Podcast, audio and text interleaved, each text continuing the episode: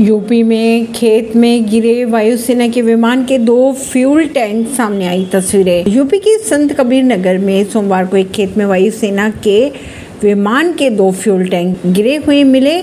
घटना की सूचना मिलने के बाद स्थानीय एसपी समेत ज़िले के वरिष्ठ अधिकारी मौके पर पहुँच गए और इलाके को कर दिया गया सील। एसपी के अनुसार वायुसेना के अधिकारी भी मौके पर पहुँचे।